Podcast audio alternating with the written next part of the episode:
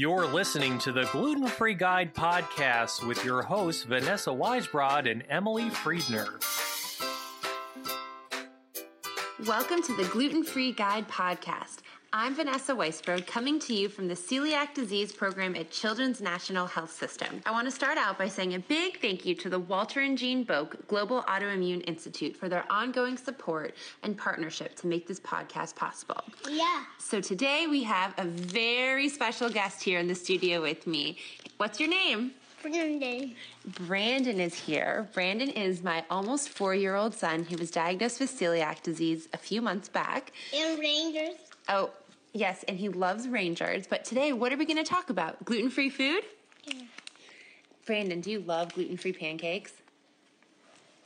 He's nodding his head enthusiastically. What else do you like that's gluten free, Brandon? Um, gummies. Gummies, and do you like cookies? Um, yeah. And what else? Do you like pizza? Yeah. What kind of pizza? Pineapple. Pineapple pizza. That's pretty good pizza. So, we're coming up on Brandon's fourth birthday, and we're always talking about really fun things that we can do. Brandon loves staying in hotels. He loves going on airplanes. He loves eating in restaurants. So we're always looking for something new and fun that we can do as a family. And his birthday seems like the perfect time to do it. So I'm extremely excited to welcome our guest today. I have a boy's birthday party. Oh, you want to have a big birthday party? A boy. And do you want to have someone special there, like Mickey Mouse? Yeah, he's a boy. Mickey Mouse is a boy? Yeah. Well, you know what? We should definitely invite Mickey Mouse to your birthday party. And But- Goofy. and Goofy too? And Donald. and Donald. So, Brandon, And where does Mickey Mouse live? Um, in his clubhouse. In his clubhouse? Is his clubhouse at Disney World? Yeah. So, you know what? We have a very special guest here with us today. Her name is Erin Smith, and she is the gluten free Globetrotter. And Erin knows all about gluten free travel for families. And today she's going to share some great tips, including some about going to visit Disney. So, Brandon and I are going to hang out here with our gluten free pancakes, and we're going to toss it over to Eric, our reporter in the field, who's going to Hello, talk to Erin. friends. Yep, and we're going to have so much fun listening to all of Yeah. Erin's great advice. So, Eric and Erin, take it away. Joining me is Erin Smith from the Gluten Free Globetrotter. Erin, how are you doing today? Good. How are you? Good. So tell us what's the first thing families need to consider, families with members who are gluten free, when they're planning a trip or vacation? Um, well, I think one of the first things you need to consider is the type of trip your family wants to take, your family interests. If you're looking for a beach vacation or an activity based vacation, um, just like any other trip, you want to think about your budget. But then I think when you have children with celiac disease, you want to think about your comfort level. How far from home you are comfortable traveling, the foods that might be available in your destination city or country. Um, and then from there, you really want to deep dive and, and consider the food that is available where you're going on your trip. And for families with smaller children, you have the added difficulty of finding kid friendly food and activities as well as worrying about the dietary restrictions. So, what would you recommend toward those families when they're beginning to plan a vacation? Well, I think one suggestion I have is um, if your kids are interested in Disney in any way, Disney really is a great place for family friendly, kid friendly, um, but also all of the Disney resorts, Disney cruise lines, uh, and even the Hawaii Disney resort have a lot of allergen friendly options. Every restaurant in Disney has an allergen friendly menu. They have staff that are trained specifically to talk about allergies. So that is my top recommendation for planning a gluten-free kid vacation, but I would also suggest looking at some other all-inclusives or cruise lines that can cater to families but also can accommodate your dietary restrictions. And is the best thing to do call ahead or, or look for information on a website about it? I think both. I think definitely you want to do your research before you go and look into the options that are available, but then you want to call ahead, um, talk to a um, a manager in the food and beverage department. Talk to um, if you're going on a cruise line, they have a chef de cuisine. You can talk to them. Um, so you want to start that conversation before you leave home, and then when you arrive at your destination, also talk to them in person. Remind them of your dietary needs, um, of your family, and uh, make sure that you kind of start that conversation from the first day of your vacation. Do you find it easier for gluten free family vacations to steer more toward the all inclusive options like resorts or cruises? I do. I think one thing people don't want to think about on vacation is where they're going to eat, and an all inclusive option or a cruise, um, you know, you have your food already planned for you. One thing I would say is that not every all inclusive has good gluten free options. So, again, you want to do your research ahead of time. I know that cruise lines are excellent. Um, Norwegian, Princess Cruises, they, they have options now. They give you a binder when you get on the ship, and it gives you options at all the restaurants on the cruise. Um, and the same thing with all inclusives. I know places like Beaches, which is very family friendly, has a lot of gluten free options. But again, I recommend starting that conversation before you even leave and doing your research on the all inclusive. And then when you get there, you can talk to the managers on staff. Because again, a lot of people want their vacations to be as stress free or low stress as exactly. possible. Yeah. So I'm sure planning in advance or having it laid out for you is easier. Exactly. and many people don't want to cook on their vacation. Mm-hmm. So, you know, if you're going to a place that they do it all for you, then that's great and you don't have to even worry about it. So, what are some of the best resources you know for families who are planning vacations? Where should they start? Well, I think one place to start, besides my own website, which is glutenfreeglobetrotter.com, there's a lot of travel sites out there. Gluten Free Travel Site is a great site that gives recommendations on restaurants around the whole world. Find Me Gluten Free is a app and a website that you can look up specific um, cities and find places to eat there. I also recommend, just like with any vacation, using TripAdvisor. Um, people usually use TripAdvisor for hotels, but you can actually find a lot of recommendations on other gluten free families that have been to these hotels that might have had really good experiences at all inclusives or bad experiences. And then Yelp. I mean, a lot of people use Yelp locally, but I think Yelp is a great tool for when you're traveling as well to find places to eat when you're in a new city. Uh, you know, the other thing I would suggest if you are looking at Disney, there are actually many websites that are dedicated just to gluten free in Disney. And um, so, you know, there are lots of experts out there that are you know, writing about Disney World, Disneyland, writing about where to eat in downtown Disney, and there's even an app on iTunes that's specific to eating gluten free in Disney. Tell us a little bit about Gluten Free Globetrotter and what kind of resources we can find there.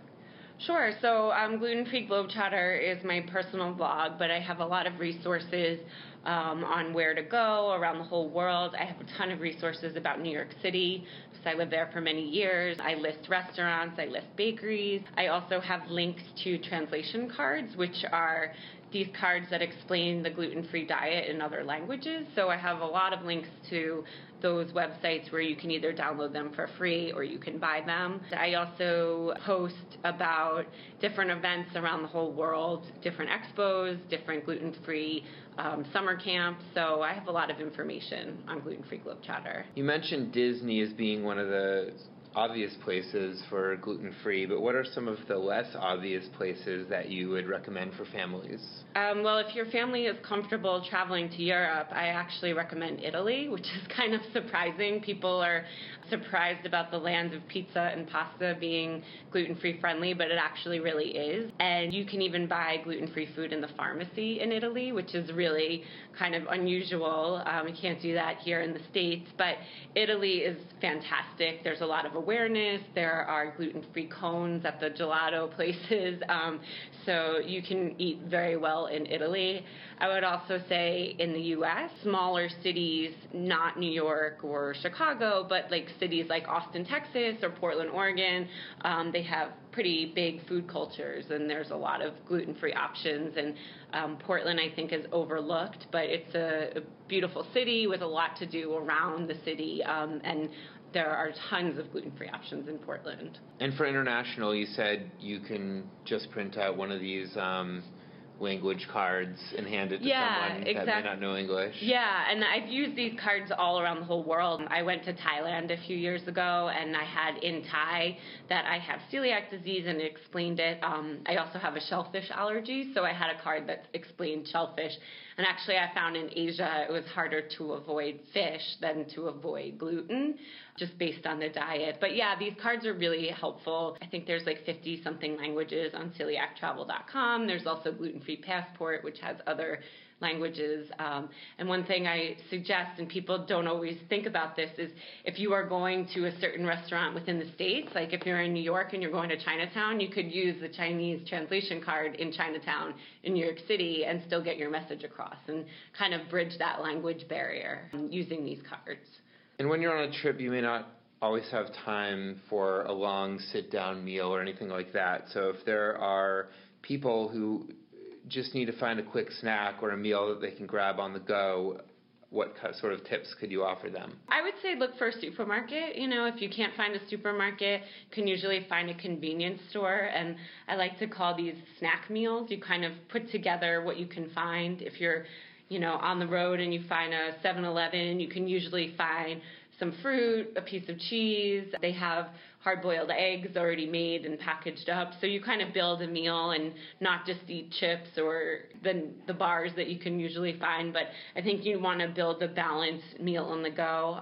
The other thing, if you're traveling within the U.S., is to find chain restaurants that you're already familiar with, like a Chipotle or a Chick fil A, where you can grab a meal. You know that the meals are generally safe, and then you don't have to go hungry. Especially for the little ones. And if you're traveling somewhere, whether it's you know on, on a cruise or internationally or anywhere else, what are some tips you can offer for families that have booked tours um, or day trips? Yeah, I think I think this is really important to talk to your tour provider ahead of time and ask if you can bring food. Some places will let you bring a cooler if you're on a, a tour bus or if you are um, you know, if you're traveling with a private tour guide, you know, bring a small cooler. Um, if food is provided, you should ask ahead if they could accommodate for your child. You know, if they're packing sandwiches for everyone on the trip, you want to see if they have gluten free options. If not, then you need to be very vocal and explain that you need to bring food for your child. I haven't really found any instances where you can't bring food. One thing I will say is if you are traveling to you know, to a destination and you're going to a museum or something, you might be not allowed to bring your food in, but maybe you can leave it on your tour bus. Or the other thing I would suggest is just bringing a doctor's note. So letting your tour guide know that it's actually medically necessary that you bring this food with you and that your child needs to eat. I would always ask ahead and then um, always be safe and pack your food. I think most people with celiac, like myself, always have something in their bag that they can eat just in case. And you have a blog post on your site about packing for airplane trips. Share with us some of those tips, but also specifically for that voyage back when you might not have access to your own kitchen or snacks. Um, what what should people do? Yeah, I think um, most people with celiac, like myself, half of our carry-on is gluten-free food. I'm sure you know, and um, I would say, you know, when packing for airlines, be mindful. Don't pack liquids. I've had things like yogurt and peanut butter taken away at security. They feel like it's too close to liquid, so you want to bring solid foods. When you go through security, there are a lot more options now within the airports. Um, not as many as regular supermarket, but now you can find snacks that are gluten free.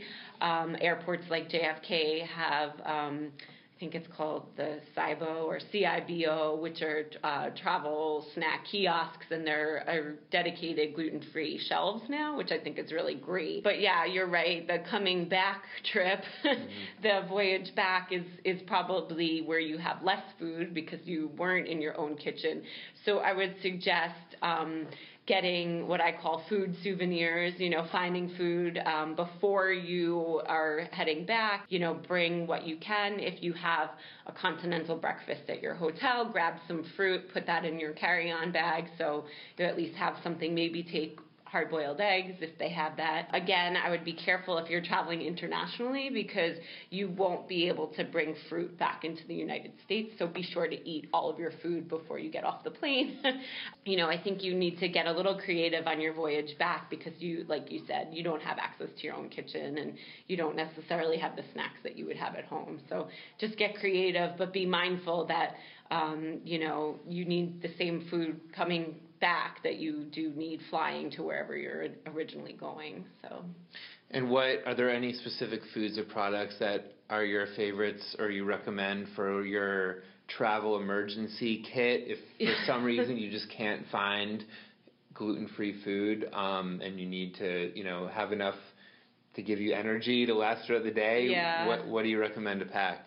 Um, I mean, I always have some kind of gluten free bar in my bag, whether it's like a Larabar or these gluten free kind bars. Um, I think nuts are a good option. Um, one thing I'm seeing a lot more of now are these um, dried chickpeas, and so those are really good because they're crunchy and they're salty, but they also have some protein. So I would recommend that. Um, and like I said, fruit if you can find some veggies. Um, usually at an airport, you can find at least a banana. So I would say grab that if you see it. Um, so you're not stuck hungry on the airplane when they're serving pretzels to everyone that you can't eat. And what is your favorite, uh, your personal favorite destination? Um, I think in the U.S., I mean, I'm a New Yorker and I just love New York City. There's so many options now. I think um, the last I posted on my website, there were 30 options, which were gluten free bakeries or restaurants that are dedicated gluten free. So there's a huge number of places in New York City. Um, internationally, like I said earlier, Italy is fantastic. There's so many options in Italy. Um, and yeah, I mean, I have traveled so many places, it's hard to say I have a favorite because every place is special in some way. But um, I had a wonderful time in Mexico City, and um, you know that's a very corn-based diet there. So um, I would say my personal favorites are the places where I ate the most. So that's probably Italy. Great. Well, Italy sounds like has has rave reviews. I've been there, and I can attest that it's you know, remarkably easy yeah. for gluten free. It's surprising. Yeah, but, exactly. Very surprising. um, great. Well, is there anything else that, that we missed that you want to talk about? Or um, you know, I would just say, as with any part of your vacation, you just want to do your research ahead of time. You know, the worst thing is to get to a place and not know where to eat your family dinner, and um, so just like you're going to research your hotel, where to stay, you also want to research the restaurant. So do your homework ahead of time, so you, when once you get to your destination, you can actually just relax and have a good vacation. Well, thank you so much. So people can go to glutenfreeglobetrotter.com to find all these links and resources. Where else um, on you know social media can people follow you? Um, I'm on Instagram, which is Gluten Free Globetrotter, and Twitter is GF Globetrotter, and also on Facebook, Gluten Free Globetrotter. Excellent. Well, thank you so much, Erin. Great. Thank you. Thanks so much for that great interview, Erin. I really appreciate all of the advice. And I think after hearing you talk so much about the great options that Disney has, that we're definitely going to have to plan a family vacation to Disney World or Disneyland for some gluten free Mickey Mouse pancakes. Well, everyone, that's the end of today's podcast. I hope you all enjoyed the show, and we'll talk to you again soon.